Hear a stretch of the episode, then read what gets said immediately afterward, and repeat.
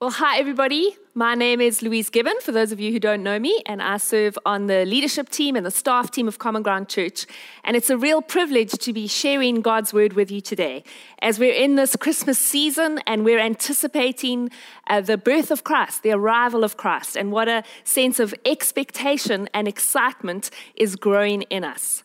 And so, appropriately, as we head towards Christmas, we're in this series called Gift. And we've been looking at the story surrounding Jesus' birth, and we've been looking at it through this lens of the unusual and the unexpected gifts that God gives us. And so the title of today's message is The Gift of the Interrupted Life. And what an appropriate message to share, you know, as we kind of think about this crazy corona year of 2020. An interrupted life. That's something that we can all relate to. Um, a year ago, December 2019, as people were looking forward to this year, these were some of the things they had in mind. According to the reliable source of Google, the top 10 resolutions for 2020 were these to exercise more, save money, eat more healthily, lose weight, reduce stress, get more sleep, stick to a budget, focus on my spiritual growth, travel more, and learn a new skill. And so just take a moment to evaluate your year against these expectations, these resolutions for your, what the year would hold. You know, some of them have definitely happened, but not quite in the way that we would have anticipated. Look at number 10 learn a new skill. Just think back to lockdown where there was this weird fascination with baking with sourdough. That definitely happened. And number one, exercising, eating more healthily. Three and four, lose weight. Well, I know a heap of people who actually ended up the year far more healthy and fit than when they came into the year. But some, some of these things haven't happened at all. Number five, reduce stress. That didn't happen. Number nine, travel more. No, certainly that didn't happen. I'm going to show you a couple of memes which perhaps reflect the year a little bit more accurately. Here we are, all of us learning how to work from home a very different dynamic. We had to learn how to become Zoom efficient and uh, the difference of appearance versus reality in those uh, situations. And finally, our adjusted travel plans for the year, where we didn't perhaps get to travel as much or as far as we would have liked. Expectations versus reality. You know, even as we head towards celebrating Christmas this week, we can have this this ideal picture, this expectation of how it's going to all work out. So, in my mind, I picture it. And my extended family are all going to get on beautifully. And my children, well, they are going to behave splendidly. They're going to love and serve each other.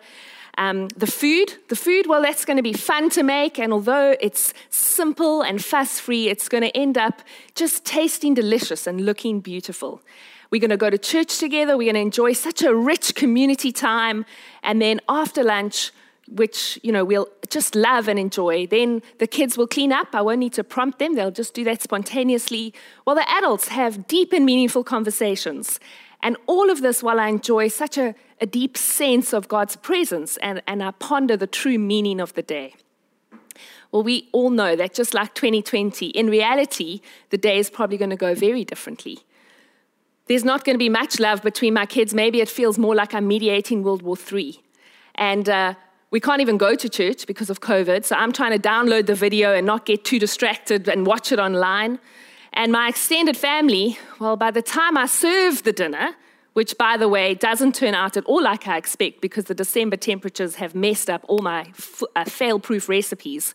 I serve the dinner, my family aren't even speaking to each other anymore, or maybe they're fighting about politics or about sport. And by the end of the day, I'm completely exhausted and frazzled, and the true meaning of the day is completely lost on me. So maybe that's a humorous scenario where things didn't turn out quite like we imagined or quite like we'd hoped. But I know that many of us are facing um, a reality that's far more heartbreaking you know, we, we are facing a lot more tragedy and heartache than we imagined when we began this year. I know that many people have experienced some tough things this year from career stalling, businesses failing, um, an unexpected health diagnosis, or losing a loved one early and unexpectedly due to COVID or another illness or an accident. There are some devastating realities that people are walking through or they are walking with loved ones as they go through them. And we can relate to this idea of the interrupted life, but seeing it as a gift, I'm, I'm not sure many of us would agree with that. And so today we're going to look at the birth of Jesus, and we're going to look at it through this lens of the gift of the interrupted life. We're going to read together the account of Mary and Joseph's life interruption. And I've asked Sharon, who's part of our Bosch AM community, to do the reading for us today. Luke 1 26 38.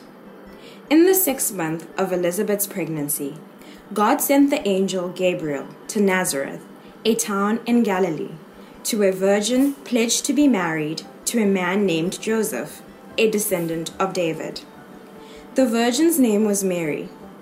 The angel went to her and said, Greetings, you are highly favored. The Lord is with you. Mary was greatly troubled at his words and wondered what kind of greeting this might be. But the angel said to her, Do not be afraid, Mary. You have found favor with God. You will conceive and give birth to a son, and you are to call him Jesus. He will be great and will be called the Son of the Most High.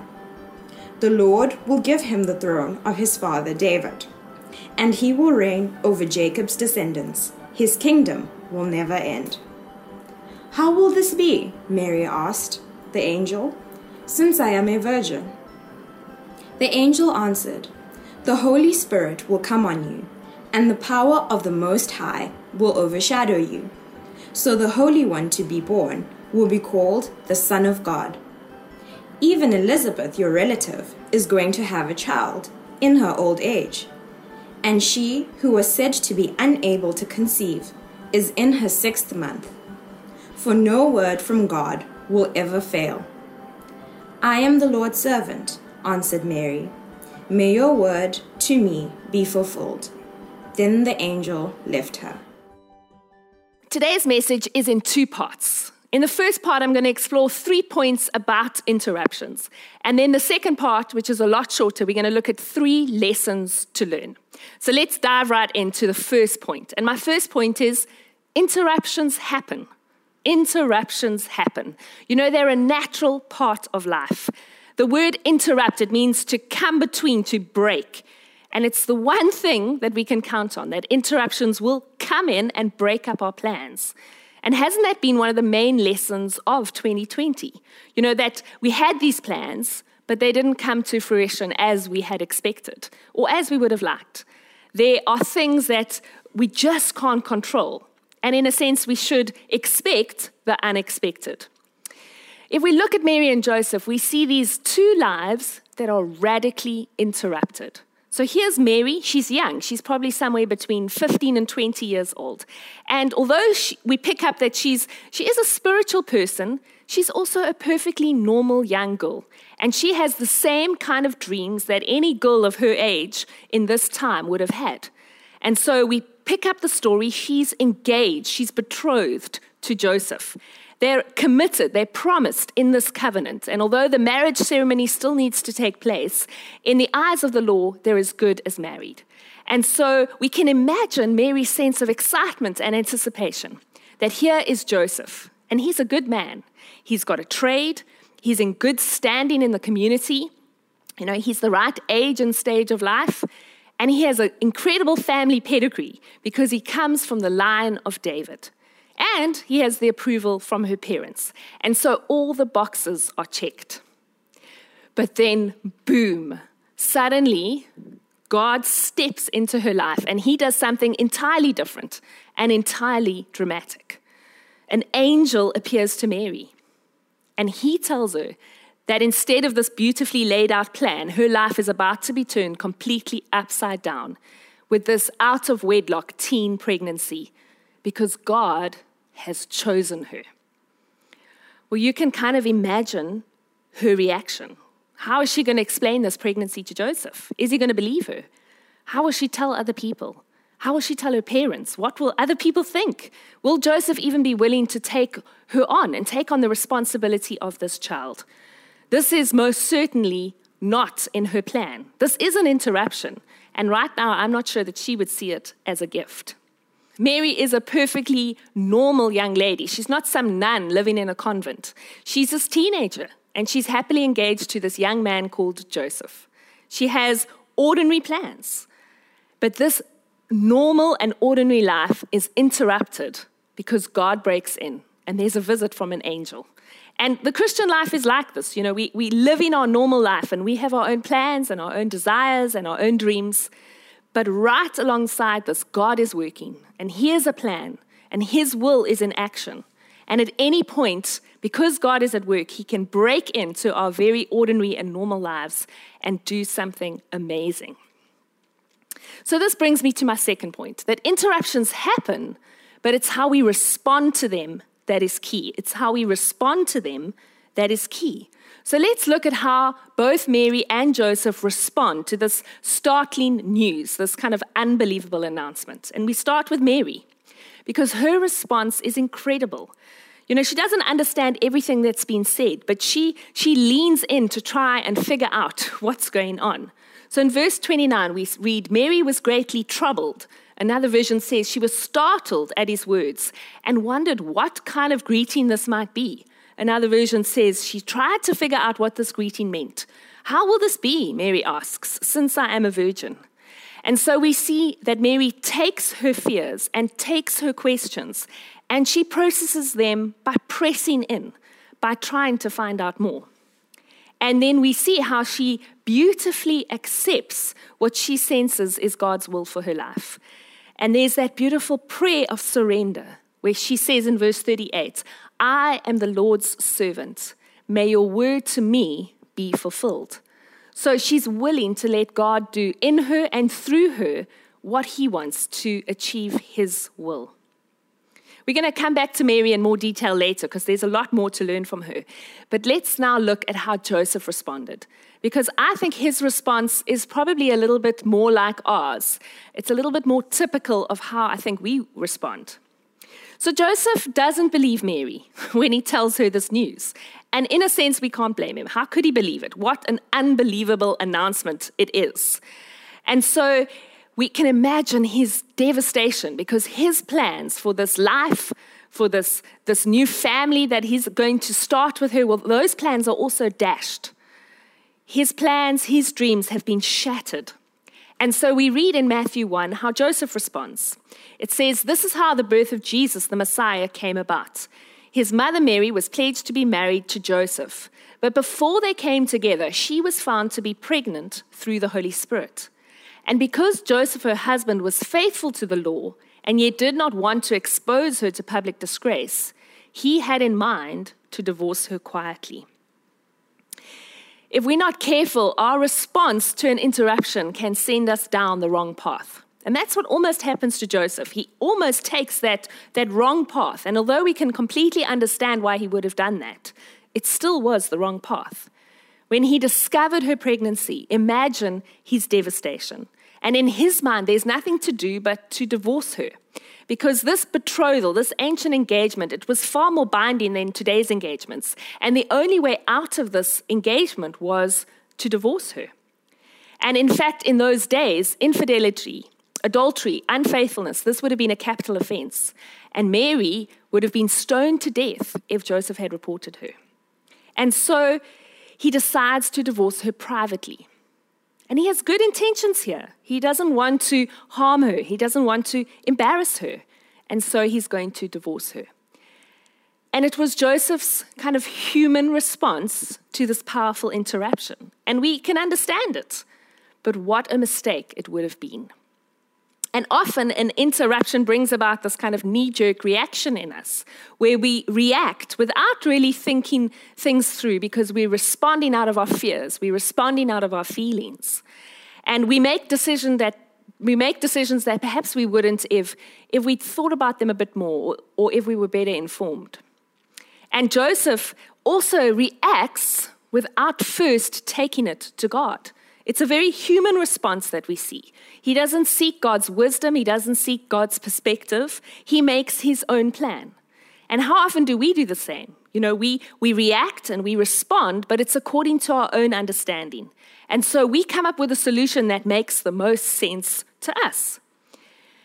But when we face interruptions that are life changing, that are life altering, first and foremost, we should take them to God and we should ask for His wisdom and we should ask for His perspective. And thankfully, God interrupts Joseph again. And so we read on. But after he had considered this, an angel of the Lord appeared to him in a dream and said, Joseph, son of David, do not be afraid to take Mary home as your wife, because what is conceived in her is from the Holy Spirit. She will give birth to a son, and you are to give him the name Jesus, because he will save his people from their sins.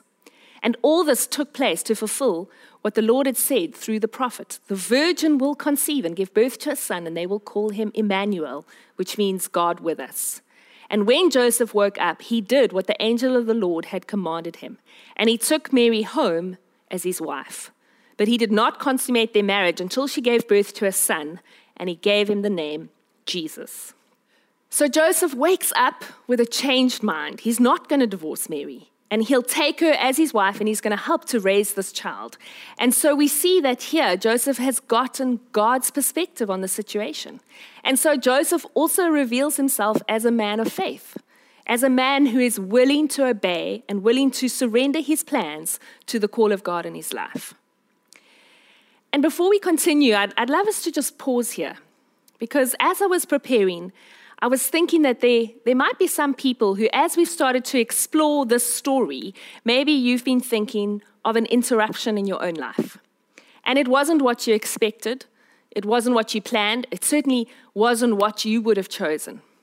And as you think about that interruption, maybe there's bitterness or resentment or even a, a deep sense of disappointment. And as you consider that interruption, you know that your response has been more like that knee jerk reaction.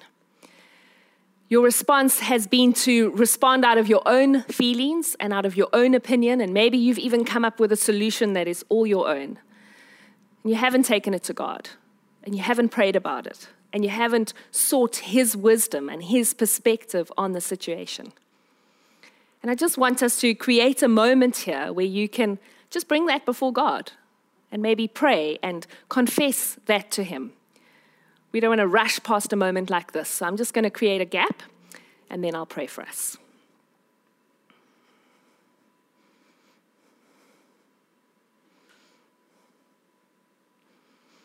Yeah, Lord, your word tells us that we are not to lean on our own understanding. And we just confess that there's so many times that we do that. We respond out of our own feelings, out of our own understanding. We come up with a solution that is actually all about us. And so today we want to come to you. We want to seek your will. We want to ask for your perspective. And so I pray for each situation that has come to mind in these moments. Each situation where perhaps an interruption has been perceived in a way that is resentful, where there's disappointment and there's bitterness. And we bring those things before you. And we ask that you help us to see these things from your perspective as an interruption from you. Amen. And so that brings me to my third point, which is that interruptions are not detours or distractions on the journey, they are the journey. You know, they're a chance to see God's sovereign plan at work. They're a chance for us to experience God's presence as we journey with Him. And often they're a chance for God to do a deep work in us. Interruptions are often the way that God gets our attention. You know, often these interruptions remind us that there is a God and that He has a plan. And we, we get perspective on what really matters because we can get distracted by life, but often in these interruptions, we, we get a sense, oh, there's a plan at work that is bigger than our own plan. And so, for some of you who are listening today, I really sense that God wants you to hear this that He has interrupted your life because He wants to get your attention.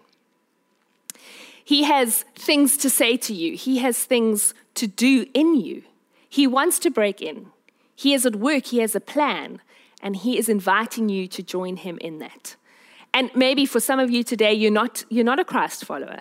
And maybe you're listening in today because you're wanting to find out more.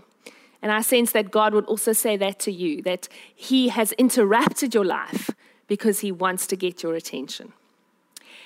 This word sovereign, it means a supreme being, an ultimate being. And so when we talk about a sovereign plan, we talk talking about a plan that is above every other plan. It's above all circumstances.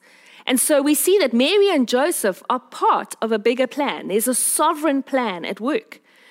This wasn't to be the only obstacle, the only interruption that they face. No sooner has Joseph decided he will take Mary on then they are told in her third trimester that they need to travel to Bethlehem because there's a national census. And so we read in Luke 2 In those days, Caesar Augustus issued a decree that a census should be taken of the entire Roman world. This was the first census that took place while Quirinius was governor of Syria. And everyone went to their own town to register. So Joseph also went up from the town of Nazareth in Galilee to Judea, to Bethlehem, the town of David because he belonged to the house and line of David. He went there to register with Mary, who was pledged to be married to him and was expecting a child. Well, we don't like pregnant women to travel on an aeroplane at this stage of their pregnancy. But here we see Mary and Joseph piling luggage onto a donkey, and they need to travel to Bethlehem because of the census.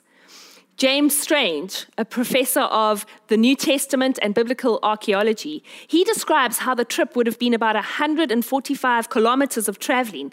And here's a simple map which kind of plots their journey. It's like us going from here to Paternoster. But Mary and Joseph don't get to take the R27. No, the area that they were traveling through was very uphill and downhill. And you can see that it would have taken them through the Judean desert. And it was winter, so it would have been cold and rainy. And so, to protect themselves, Mary and Joseph would have had to carry heavy clothing and shoes. And not only are they dealing with harsh terrain, it's unpaved, it's hilly, and the weather is harsh and not favorable at all, but as they travel through that valley area, it's heavily forested. And so there are other hazards. Travelers would have reported encountering lions and bears and wild boars. This is not an easy trip. And then when they arrive in Bethlehem, we know that the hardships don't end. In a normal situation, Mary and Joseph would have um, stayed with a relative or another Jewish family. But because of the census, Bethlehem is overcrowded, and so they have to seek lodging in a, in a primitive inn. For Mary and Joseph, though, what is actually happening is that all these things are in line with ancient prophecies. And so we look back and we're able to see that these seemingly uncontrollable circumstances, these seemingly inconvenient circumstances, are actually God's perfect plan, God's sovereign plan in action. And so, if we look at just a couple of the prophecies, in Isaiah 7, it's prophesied, Therefore, the Lord Himself will give you a sign. The virgin will conceive and give birth to a son and call him Emmanuel. And in Micah 5, Micah prophesies that the Savior will be born in Bethlehem. Bethlehem, though you are small, out of you will come for me one who will be ruler over Israel. And there was also this promise in the Old Testament that although the kings in the line of David had ceased to function, God was actually still watching over that line. And there was a promise that one day God's royal savior would come from the line of David. And at the time of our story, the line of David is completely humiliated and despised. And no one is expecting any king to come out of this line anytime soon. And anyway, the people kind of were expecting that the son of David was going to be a soldier politician who would save Israel by driving out the ruling Roman Empire and her armies. God's sovereign plan is not what we would expect, it is surprising. You know, God's about to send his son, and what does he do? He chooses this despised country, he chooses Israel, and he chooses this despised area of the country, Galilee. And then he chooses this very unimportant village, Nazareth. And he chooses not a famous rich man, not uh, an important politician. He chooses an obscure teenage girl. But this teenage girl is engaged to be married to someone from the house of David. He chooses a surprising country, a surprising area, a surprising village. He chooses the surprising girl, and he chooses the surprising method. It's a miraculous birth. She's conceived by the Holy Spirit. That's miraculous. God's sovereign and surprising plan is at work. And the surprises continue because as the plan unfolds, it's still not exactly what Mary and Joseph would have planned or expected. And so we read on in Matthew 2. When they, the Magi, had gone, an angel of the Lord appeared to Joseph in a dream. Get up, he said, take the child and his mother and escape to Egypt. Stay there until I tell you, for Herod is going to search for the child to kill him. And so he got up, took the child and his mother during the night, and left for Egypt, where he stayed until the death of Herod. And so was fulfilled what the Lord had said through the prophet, that's referring to Hosea, out of Egypt I called my son. And so instead of raising their child in Bethlehem or back in Nazareth, God calls Joseph and Mary to Egypt, far away, somewhere where it's safe. But it means that for the first few years of Jesus' life, they are living as refugees in a foreign land. Mary had just had her first child. She would want to be near her mom, near her family. And any of, any of you who've done that, you've raised a child away from your, your own family or away from your own mother, you know how hard that can be. And so we see that Mary and Joseph aren't spared these hardships, even though their son was the Prince of Peace and the King of Kings. And sometimes interruptions are not what we would ask for, they would, they're not what we would wish for. You know, maybe you've had to uproot your family and you've had to relocate for reasons beyond your control. Or maybe, like Mary and Joseph, you've had to escape in fear for your life and you've had to begin again in a place where you are unknown or unconnected. Often there are changes and there's loss and there's hardship. And we, we, we struggle with that because we see that life and our plan A, you know, it's been interrupted. But as we see from Mary and Joseph, it was actually God's plan A that was at work. These things are not distractions or detours on the journey, they are the journey. And so, to close, I want to, in this final part, just look once more at Mary's response and what we can learn from her. And so, here are three lessons from Mary to remember when we encounter an interruption. And so, the first lesson is to pray and pursue God's presence. When our life is interrupted, to actually, the first thing we do, not the last resort, but the first thing, to stop and to pray. To pray for guidance, to pray for wisdom and discernment, to pray for courage, to pray for help, you know, to invite God in. Mary does this. She leans in, she asks questions of that angel. We're told that she is someone who ponders things in her heart. And then she prays that beautiful prayer of surrender. And as we encounter interruptions, they're going to be unpredictable. They're going to be inconvenient. Often they are uncomfortable. Whatever those interruptions may be, may we be the kind of people who, just like Mary, we don't simply react according to our own feelings or our own fears or our own thoughts, but we are those who pause and pray and seek God's presence and seek God's peace. That we look for the sovereign plan being worked out, although I know we often can't see it but we look for the things that God wants to do in us and through us and the things that He would want to say to us. And Mary's response is this beautiful reminder to ground ourselves in God, in His presence, in His peace. In Jesus' language, He speaks about us abiding, to, to make our home in God, that we come to rest in God and then He comes to rest in us. The second lesson is one of praise and gratitude. So in Luke 1, Mary's song is recorded. It's called the Magnificat, which in Latin means to magnify, to glorify, to exalt. In a sense, it's her hymn of praise, where she's singing to God and glorifying Him for blessing her and for blessing the nation of Israel. So let's read that. It says, My soul glorifies the Lord, and my spirit rejoices in God my Savior for he has been mindful of the humble state of his servant. From now on, all generations will call me blessed, for the mighty one has done great things for me. Holy is his name. His mercy extends to those who fear him from generation to generation. He has performed mighty deeds with his arm. He has scattered those who are proud in their inmost thoughts. He has brought down rulers from their thrones, but has lifted up the humble. He has filled the hungry with good things but has sent the rich away empty. He has helped his servant Israel, remembering to be merciful to Abraham and his descendants forever, just as he promised our ancestors. And so there's this beautiful song where Mary worships God because of who he is, his character, his mercy, his faithfulness. And she also worships God because of what he's done to her personally and for the nation of Israel. And she is recalling these things to mind and she's remembering God's provision and she's declaring that God is in control.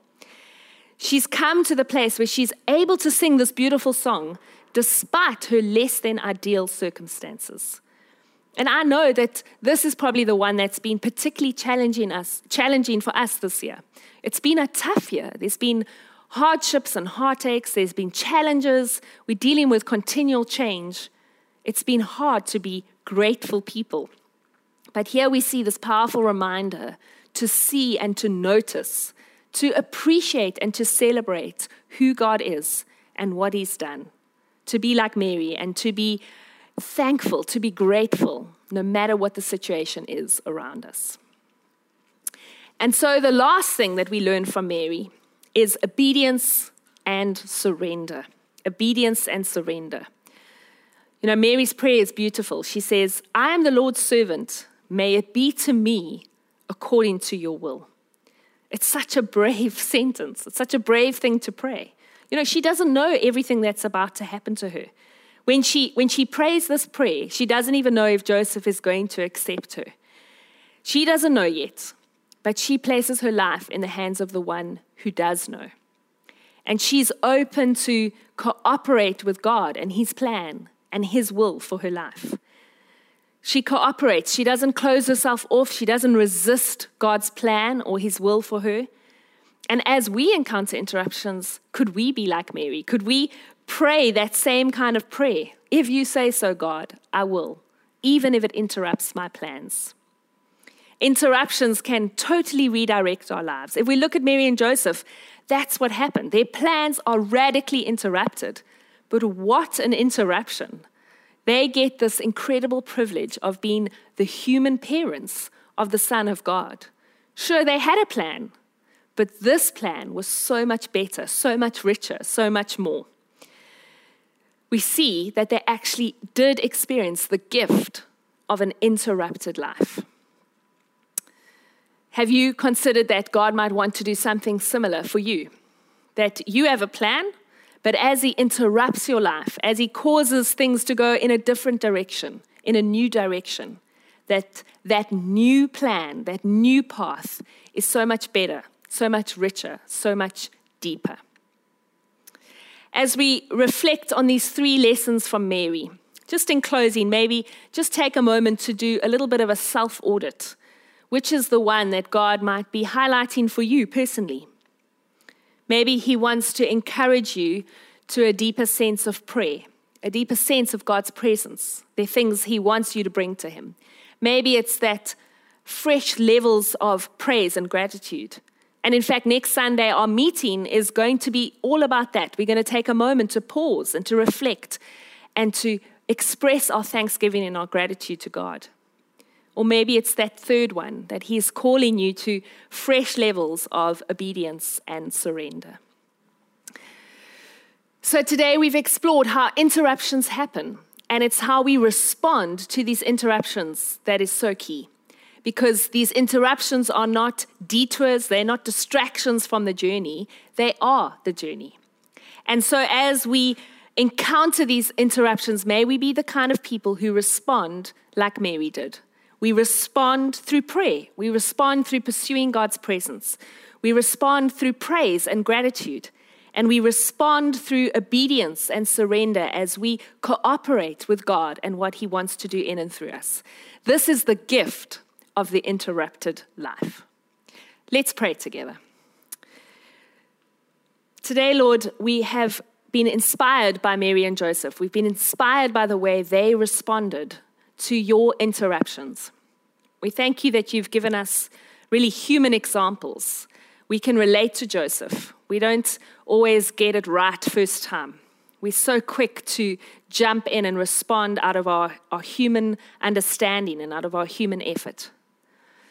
But Lord, we, we pray that you would make us a people who are attentive to what you are doing in these interactions, who are attentive to your prompting, to your direction, to what you would want to say to us and do in us as we go through life, as we encounter these moments of you breaking in.